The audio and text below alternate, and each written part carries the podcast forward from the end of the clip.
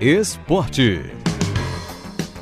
Boa tarde, Renato. Expectativa das torcidas de Bahia e Vitória.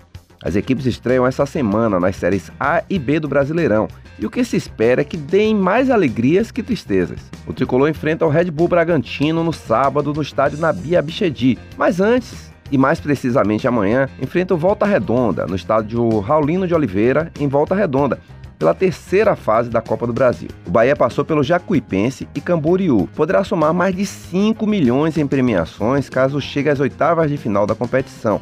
Nesta fase, as equipes se enfrentam em duas partidas e o jogo de volta está marcado para o dia 27 na Arena Fonte Nova. Para esse jogo de amanhã, o tricolor não poderá contar com o zagueiro Marcos Victor, que sofreu uma lesão no joelho no final do Baianão e está em tratamento.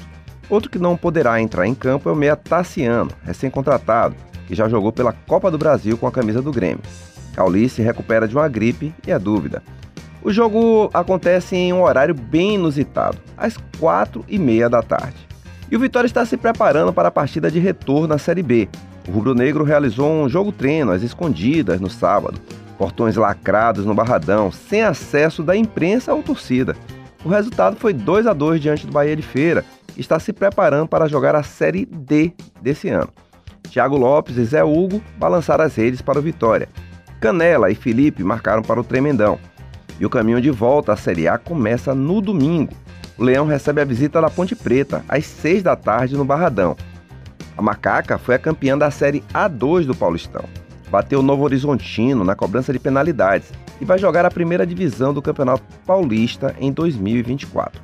O Vitória já apresentou 11 reforços para a sequência da temporada os últimos foram o meia Giovanni Augusto e o zagueiro Wagner Leonardo. E mais um jogador pode ser anunciado. O meia Mateuzinho, que jogou o galchão pelo Ipiranga, está com chegada prevista ainda hoje a Salvador. Vitória prorrogou a campanha de adesão ao plano Sou Mais Vitória até a estreia do time na Série B. O presidente do Vitória, Fábio Mota, está convocando os rubro-negros a se associarem ao clube e bater a meta de 20 mil associados. Atualmente, o Vitória tem 16 mil sócios. É isso. Boa tarde.